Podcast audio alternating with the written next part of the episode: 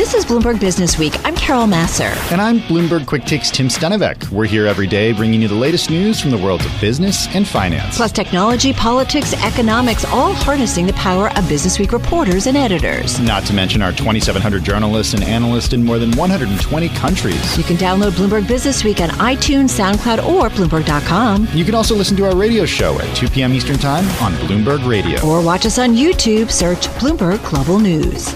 Well, I'm eager to get to our next guest, Dr. Olajide Williams, who's Chief of Staff of Neurology at Columbia University. He's also the founder of Hip Hop Public Health. It works in the public sector to address health inequities and to bring vital information to underserved communities through the power of art, music, and science. Dr. Olajide uh, Williams has joined us before on the show several times. Dr. Williams, how are you?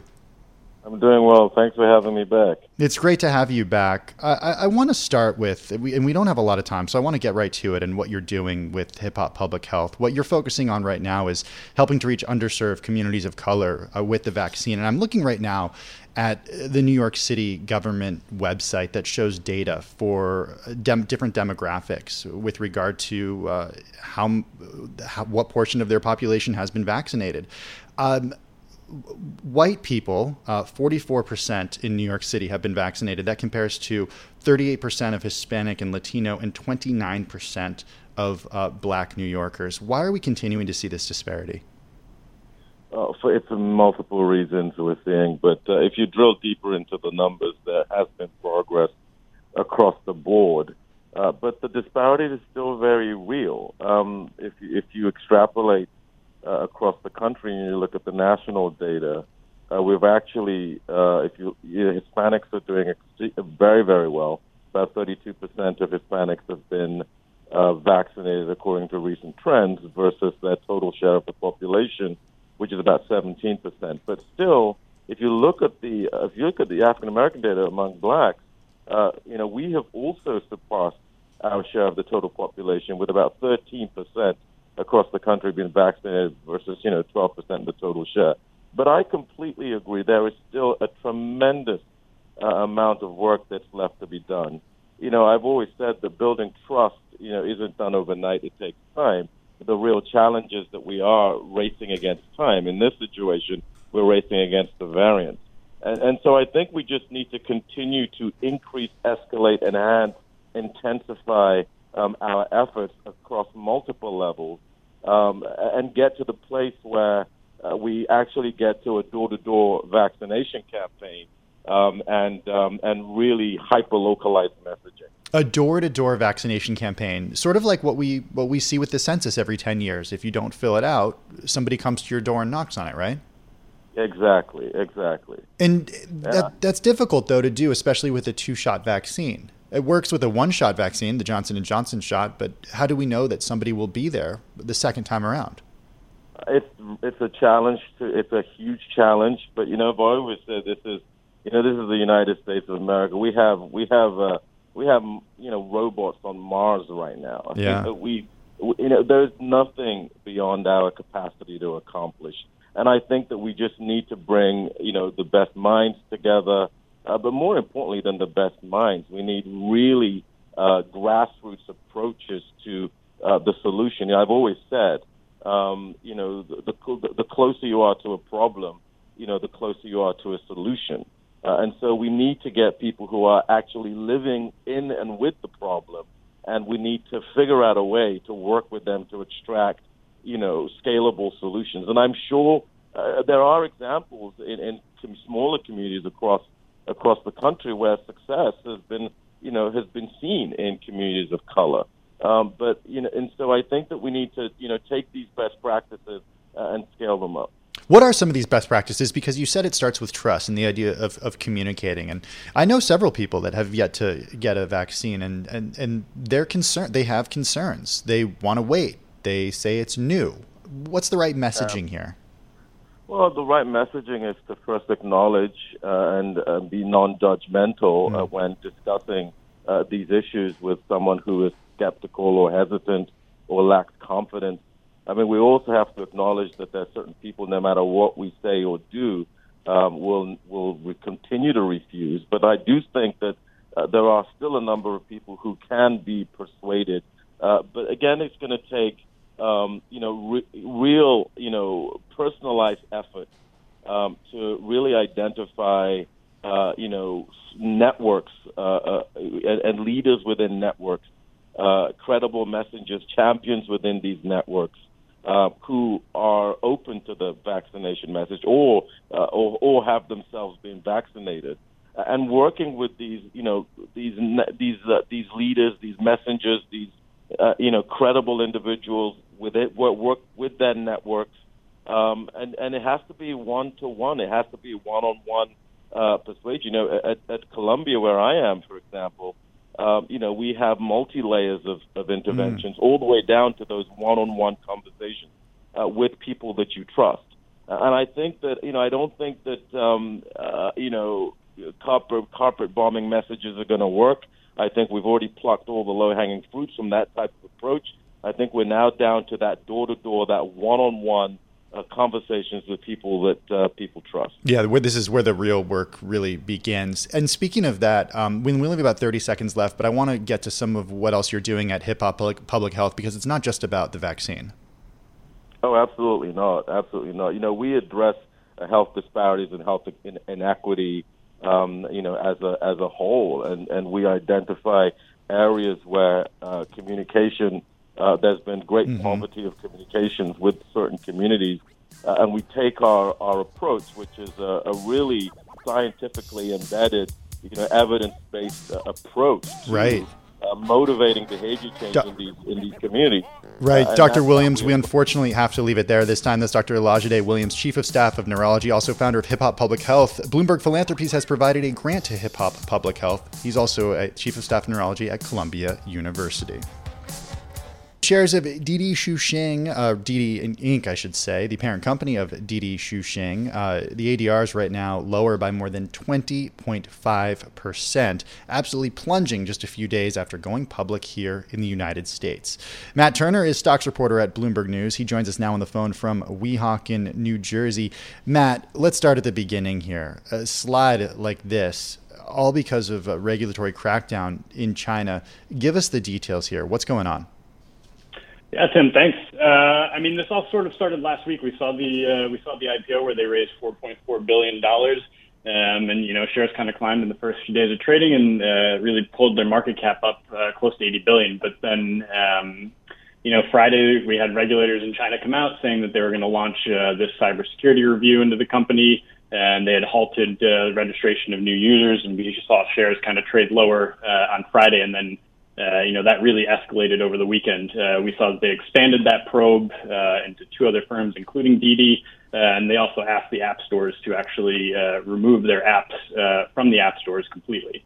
And so obviously that leads us into this morning where we saw, uh, you know, shares really, really take a nosedive. They were down uh, as much as 30% in pre-market. And then, wow. you know, as you said, now they're, they're still down uh, well over 20% today.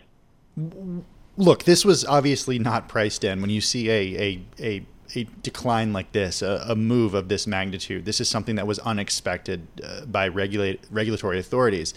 I'm thinking though about the timing here, right? Just a few days after the company goes public. What do we know about uh, what the Chinese government has said to Didi and uh, how they feel about it uh, going public in the U.S.? Yeah, I mean, uh, it, it's a little unclear. Um, we've had the Wall Street Journal report uh, earlier that the uh, Chinese regulators may have actually warned uh, Didi as, as far back as three months ago uh, and, and had asked them to delay that IPO. Um, obviously, that wasn't the case. Um, Didi, in fact, even flagged uh, in their regulatory filings for the IPO that there were some sort of, uh, you know, there were those antitrust concerns, and they weren't actually sure uh, you know, if those would be resolved fully, uh, you know, if they were going to face more fines in the future. Um, so it, it was something that may not necessarily have been priced into the stock, but it was definitely, um, you know, if you kind of dug into the to the filings and, and even, uh, you know, spoke to some of those people and analysts in China, um, you know, it, it was a concern at least inside the company. There's also just the latest in sort of a crackdown on on, on Chinese companies. Um, as uh, you and Felipe write in the story, investors worry that the latest security-based probes have opened a new front in uh, Xi Jinping's broader campaign against China's internet giants that began in November with the collapse of Ant Group Company's $35 billion IPO and subsequent antitrust investigations into Alibaba and Meituan. I'm I'm wondering how investors are digesting this news when it comes to other to ADRs of other other uh, Chinese companies that are listed here in the U.S. Yeah, it's it's been a pretty broad-based sell-off today. Um, we we had looked uh, earlier at uh, you know all these uh, Chinese firms that have actually IPO'd this year. There are 37 that have started trading uh, since the start of 2021, um, and uh, of that group, uh, 31 of those were lower at this point. Wow. You know, as of about half an hour ago. So you know, it's a pretty broad-based sell-off. Um, you know, even shares of Goldman and Morgan Stanley, who were both uh, underwriters of this uh, IPO, were, were lower today. So it's kind of uh, it's hitting every everyone that's involved, and uh, you know, even even some of those ancillary stocks that are not uh, obviously directly linked to Didi. So does this make uh, Chinese companies that are thinking about listing in the United States? Does this make them think twice about doing that? Yeah, I, I mean, from everybody that we've talked to, uh, you know, this is this is something that uh, you know the analysts are saying is, is going to be uh, a concern for some of these IPOs that are going forward, even some of the ones that are, are planned for later this year. Um, and it, it is part of that push uh, that we've seen from from China and from Xi Jinping to to try and get these Chinese firms to list uh, domestically, uh, you know, in Hong Kong and in China, as opposed to listing in the U.S. market. Yeah, I, I, wonder, Matt, just in the last 10 seconds we have, what analysts are saying about the business, uh, how this actually affects the company's business if people can't, new customers can't download the app.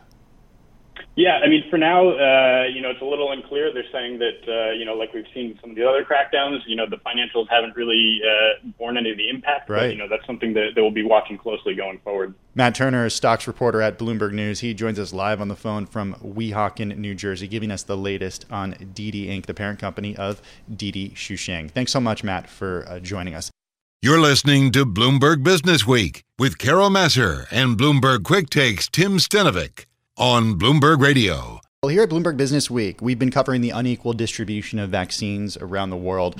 What's happening here in the United States is, is certainly the exception, not the rule, with vaccines pretty much available for free to anyone who's eligible. But a new story in Bloomberg Business Week by James Paton and John Lauerman talks about life saving vaccines becoming profit machines for drug makers and for middle income countries. Protection from the virus can cost governments dearly. Joining me now is Joel Weber, editor at Bloomberg Business Week. He's with me in the Bloomberg Interactive Brokers studio.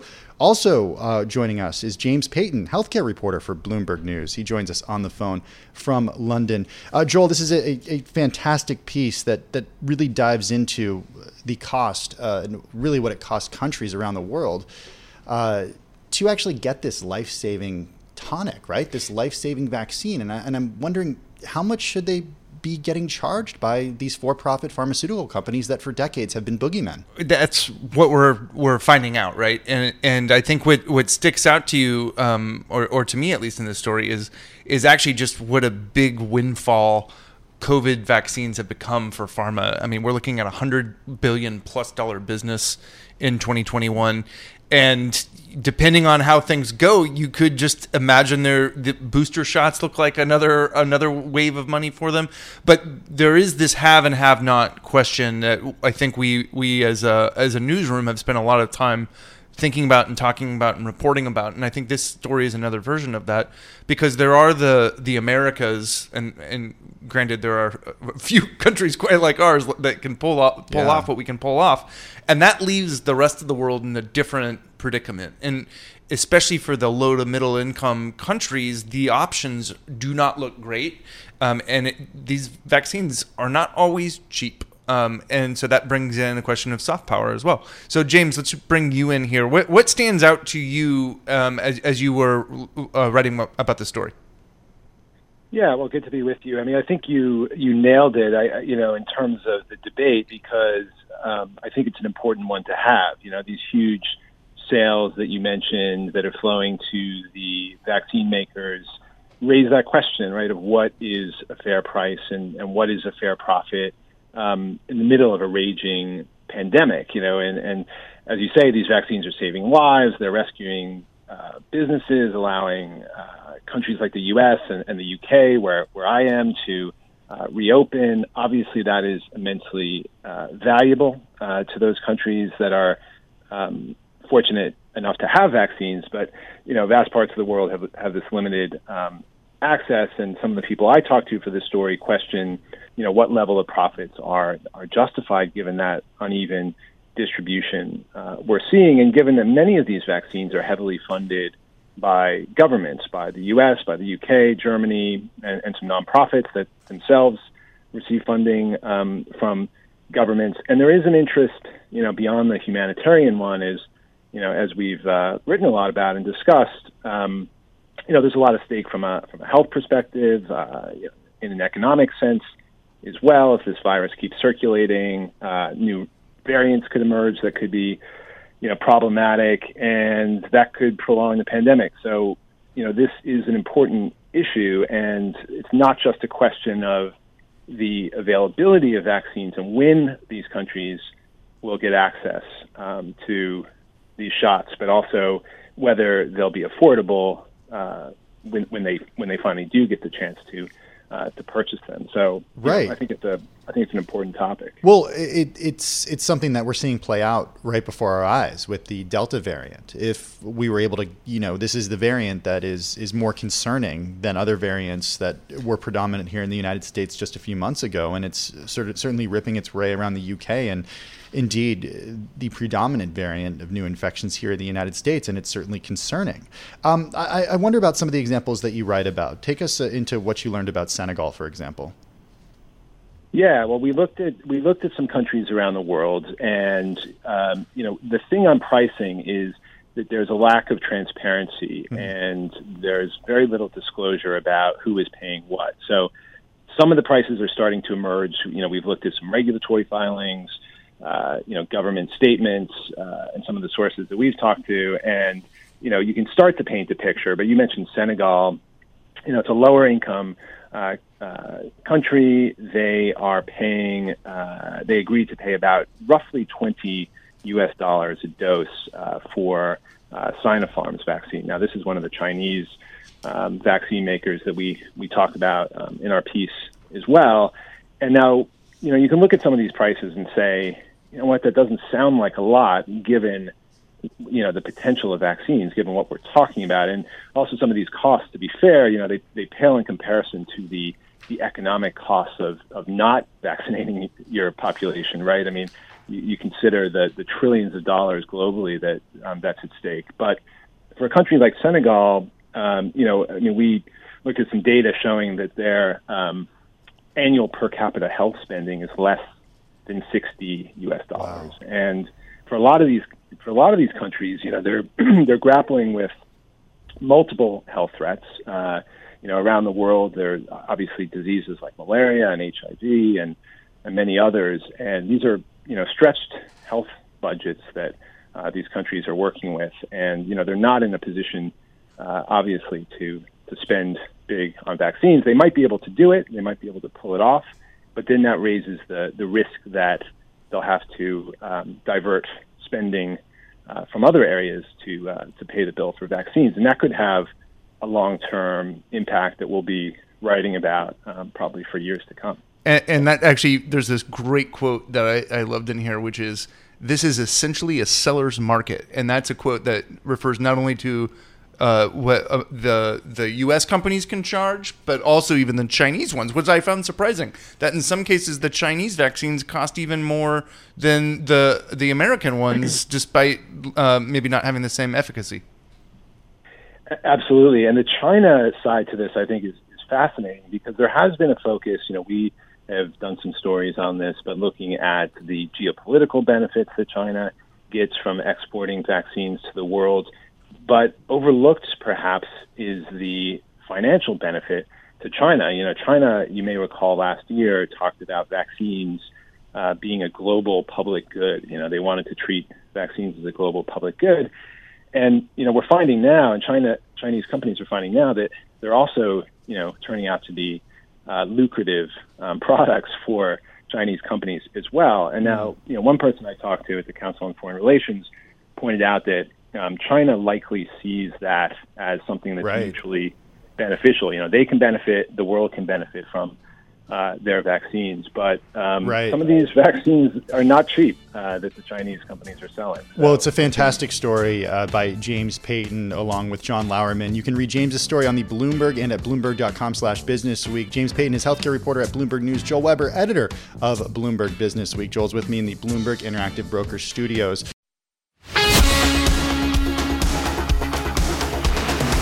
This is Bloomberg Business Week with Carol Massar and Bloomberg Quick Takes Tim Stenovec on Bloomberg Radio. Hello, hello. It's Bloomberg Business Week. Tim Stenovec live in the Interactive Brokers studio in New York. Carol Massar taking a well deserved day off today. Well, Andy Jassy, it's day two for the brand new CEO of Amazon. Shares of Amazon are higher today by 4.79% as we speak, reaching a new intraday record. But he's got his work cut out for him. Long term, Jassy has to navigate Washington and European regulators, and of course, appease a growing workforce of hundreds of thousands of warehouse employees. Heather R. Younger is founder and CEO of Employee Fanatix. It's uh, an employee experience consulting firm. She joins us now from Denver, Colorado. Heather, it's great to have you. How are you? I'm doing great. Thanks for having me on. So, what is the advice that you would give Amazon's brand new CEO, Andy Jassy, who, mind you, has been somebody who's been at Amazon for decades? He's most recently head of AWS in his first week of, of uh, being CEO? Well, I think no matter what, he, he needs to be really clear up front what type of leader he's going to be uh, and, and how he might be different from Bezos, of course. And even though he's been there, you know, setting his mark, deciding what kind of leader he wants to be and how he's going to show up for all of those hundreds of thousands of people who are looking to him for leadership. That's, that's one thing. I think, secondly, um, he's going to need to take some real clear steps to listen to those people because I'm not sure anybody's been listening and understanding what their needs are, what their complaints might be, and just to be committed to doing the right thing as it relates to them. It's so interesting that you said that, that, element of listening because when I was reading the notes that our producer Paul sent to me, um, you mentioned listening, and it struck me because, as I mentioned earlier in the show, I just finished uh, our colleague Brad Stone's new book about Amazon, and I was struck with many parts of it. But he, he shares this story from a little over a year ago, April of 2020, when the United States is in the midst of this pandemic, Amazon is hiring so many new people. Uh, these are essential workers, the service quickly becoming essential to people who are in lockdown and need to get groceries and supplies. And Jeff Bezos made a surprise visit to one of Amazon's warehouses. But it was the first time that he had visited one of those fulfillment centers in years. Yeah. And I think that's a really big mistake. I'm hoping that Jassy says, you know what? I'm going to be the listening leader. I'm going to be going around and I'm going to do a listening tour.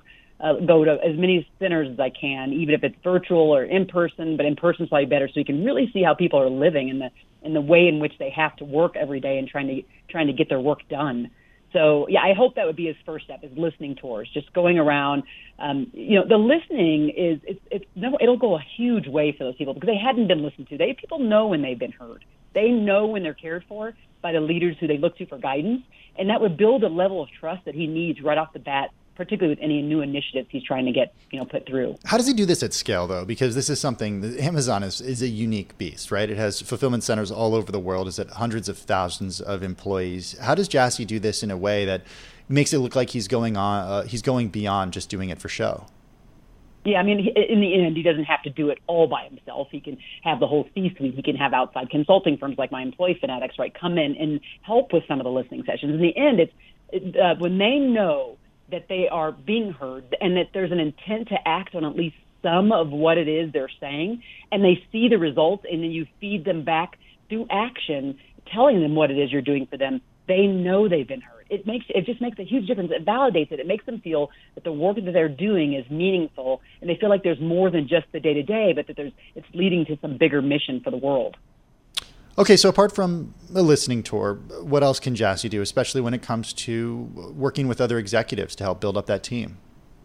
Yeah, I mean, I think you know right off the bat, if he's able to establish with his leadership team that that things are going to change, that it is going to be about making sure that they're driving a more positive culture, and that every one of those people on the leadership team has to take responsibility. So he's not in it all by himself. That'll be super clear. Making sure that maybe he does put someone in charge that really is super focused on be, having the pulse for employees, suggesting uh, really good avenues for cultural improvements, um, and making sure that they're always keeping those at the front line of the customer experience right at the front of all their cultural improvements, so that they're, you know, it's not so um, just coming from top down, but maybe he creates culture teams all throughout the organization, and they report into this new person, but making sure that there's someone that has the pulse. I think the other thing through all of this kind of crazy time is making sure that um, that he and his team and the and the team members can be adaptable, less fearful, and they'll be less fearful, more adaptable when they're aware of changes that are coming down the pike, mm-hmm. being super open and communicative about this.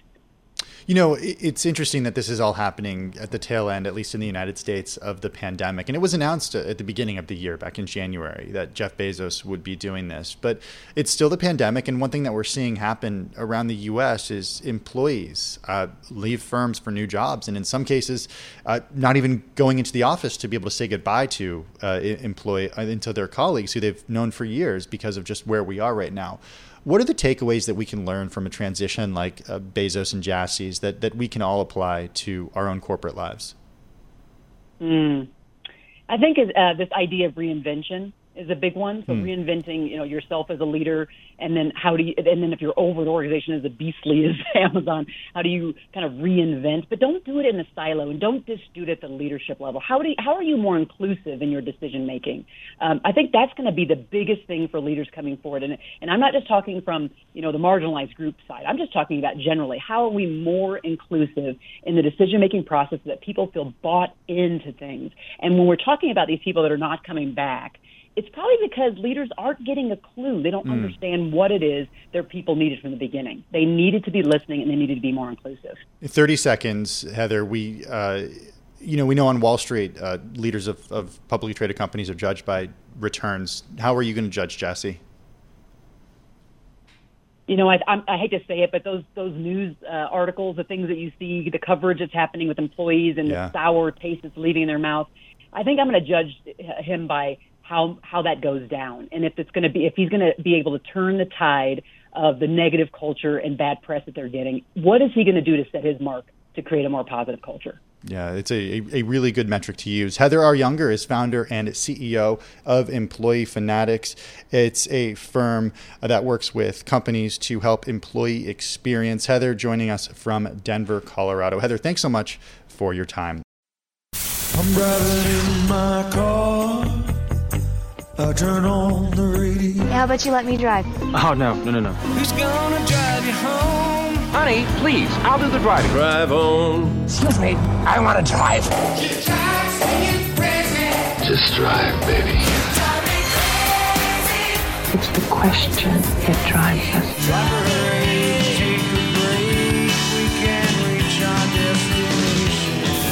Is the drive to the close. That funky music will drive us till the dawn. On Bloomberg Radio.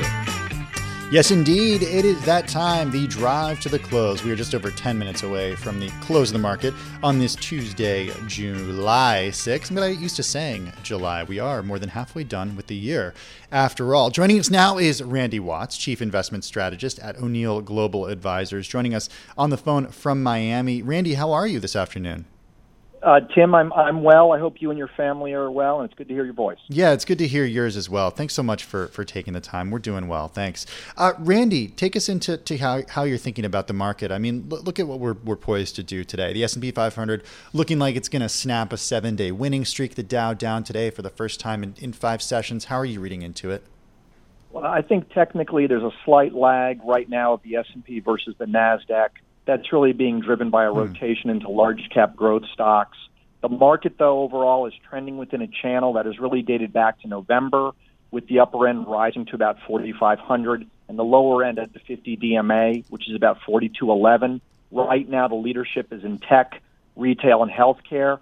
Some of the more cyclical value groups like transports, materials, financials have been basically consolidating their gains from earlier in the year and probably need a little bit of time to go go sideways before they make another thrust up. How much higher does this bull market go? I think it depends on on two things. It depends on earnings and it depends on yields. As you mentioned a minute ago, you know the 10-year back to 135 gives an awful lot of valuation support for stocks. I think the thing investors are wrestling with right now is coming out of that that first quarter earnings season, earnings estimates went up quite a bit for the S&P. People are looking for $188 in earnings this year and 211 for next year. If those earnings come through, I do think there's upside on the market because the market would be about 20 times next year's earnings. But I think what investors are wrestling with is is two things. First is is there going to be a margin squeeze in the second quarter? Because we've seen a lot of costs go up, whether that's raw materials, excuse me, raw materials or uh, average hourly earnings, which are obviously labor costs are going up here. And then I think the second thing they're wrestling with is because there are so many supply shortages, both in materials and also in labor, our, our companies going to be able to meet their production schedules for the for, for the second quarter and for the third quarter. And so I think that's why you've seen a little bit of a move back to growth here. Is that people aren't sure whether they should trust those earnings estimates. Well, where are you on the transitory versus not transitory debate? Because when you when you talk about the margin squeeze here, what you're talking about is higher input costs, and, and to what extent those margins are going to be hurt by those, and uh, by a difficult time uh, getting supplies and inputs. Um, is this something that's here to stay, or is this something that is indeed the word in the words of the Fed transitory? I think it's less transitory than people think. What tell what people are having why off- why do you think that? I think for two reasons. First is that because people are having to offer workers higher wages in many jobs than they did before the pandemic. And once labor gets back up, it's not like they're going to lower those wages, right? So if you had someone uh, in the kitchen in a small restaurant, you were paying $18 an hour, and now you're paying him 20. You're not going to cut it back to 18 once there's a little bit more labor force. You're going to keep paying him 20. And and the second is other elements like rent. Though it's been down in New York City, it's up in a lot of places around the country. Residential rents. I don't think those are reverting down, you know, anytime soon. So I think there's some things that are going to be stickier than people suspect. So I do think inflation is going to run higher. To refresh for your for your listeners, inflation was five percent for 12 months at the end of May. So inflation is running high. It's been a problem. I think the Fed and many central banks around the world are willing to let these economies run hot because they're worried about uh, the slowdown that we're coming out of. But I do think it's an issue. Yeah, I'm, and look, you're you're kind of reading my mind here because one of the stories that I want to talk about in a few minutes is by our own Alex Tanzi, talking about how soaring U.S. rents are the sticky part of inflation with staying power. And according to Apartment List, the median national rent climbed 9.2% in the first half of 2021. Um, that's according to Apartment List. So, how, so that raises the question you, you talk about rising rents, you talk about rising wages. What are the other metrics that you're looking at to tell you whether inflation is sticky?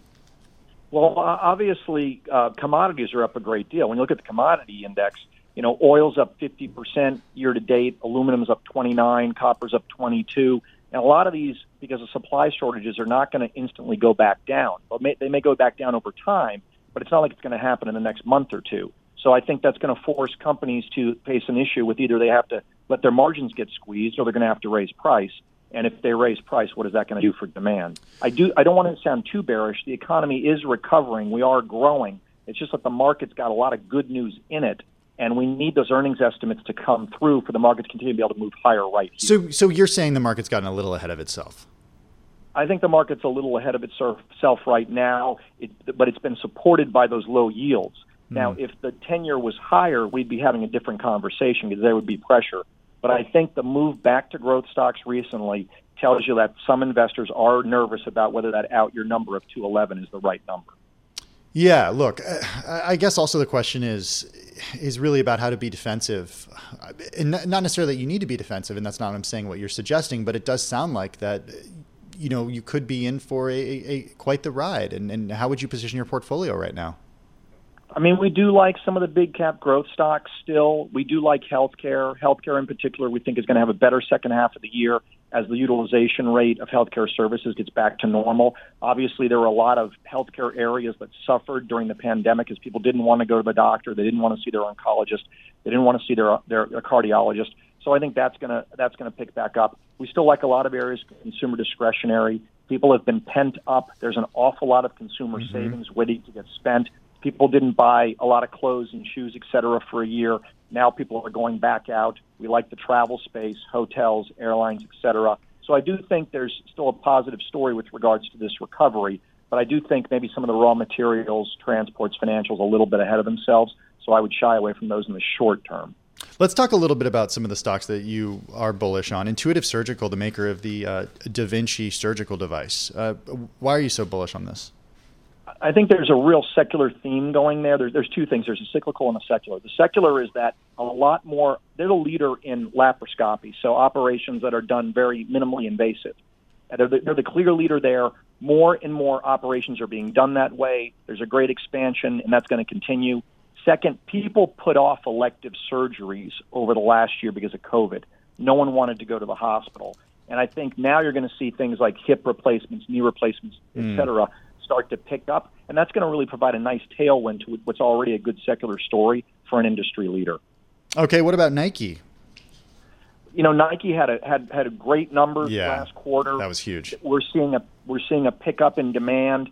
I think people are spending more money on both apparel and on footwear. They continue to do well overseas. They've done a great job with expanding in Asia. They've also done a great job with their digital marketing and e-commerce, which is going to continue. So I think, like Intuitive Surgical, they benefit from both the cyclical pickup, what's going on right now, as well as with Nike, a secular pickup as they expand into apparel more, they expand in Asia, and they get more of their orders coming in digitally online.